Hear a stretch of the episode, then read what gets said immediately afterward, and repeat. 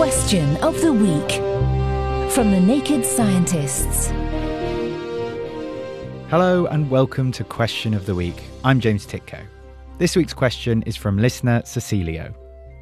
I want to know how does the sun's impact change on tattooed skin? Could tattoos protect us from getting burned? Thank you. Thank you, Cecilio. So, will tattoos protect us from sunburn? Well, to help us with this inky inquiry, we're going to explore the two layers which make up our skin. To that end, I've enlisted the expertise of Julia Newton Bishop, Professor of Dermatology at the University of Leeds. The top, scaly layer of our skin is called the epidermis, which protects us from many different harmful things and is renewed constantly so that the tissue remains healthy the epidermal stem cells are special cells within that skin and they're replaced every four to six weeks, and the dead cells are shed as scale.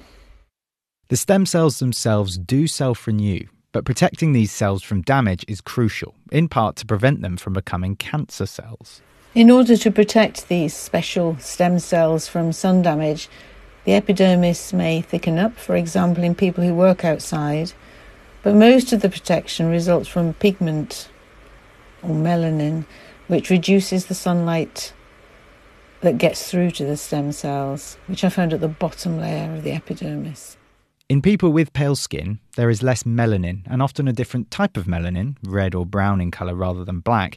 And this means that there is more damaging energy from the sun reaching the stem cells in the bottom layer of the epidermis. And these cells are then more likely to get damaged and over time become cancerous. The other layer of our skin we have to note is the dermis.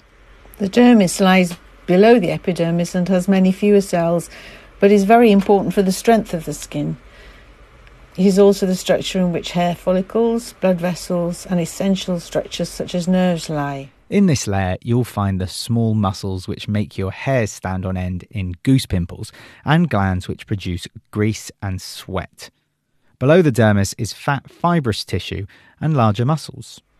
Tattoo pigment lies in the dermis. That is, the tattoo pigment lies below those critical stem cells of the epidermis and therefore cannot protect them from sun damage, which is why tattoos cannot reduce the risk of skin cancer. Thanks, Julia. And thanks to Cecilio for that thought provoking question. Next time, we'll be tackling this question from listener Simon. Regularly on my car wing mirrors, spiders' webs form. I imagine that a web on a car is a great place to catch food. Because of their tiny size, are they well able to cope with my car doing 70 miles an hour, or do the, some of them get blown away? And when I remove the webs, are they replaced by spiders who are a permanent colony living near my car mirror? Thank you. Well, what an interesting question. If you have any thoughts on what we discussed today here on Question of the Week, please tweet us on at Naked Scientists or log on to the forum on the website to join the conversation. If you've got any questions yourself that you'd like us to tackle, please send them by email to chris at nakedscientists.com. Question of the Week is part of the Naked Scientists podcast and supported by the Wellcome Trust and UK Fast. Look us up online at nakedscientists.com. Thank you.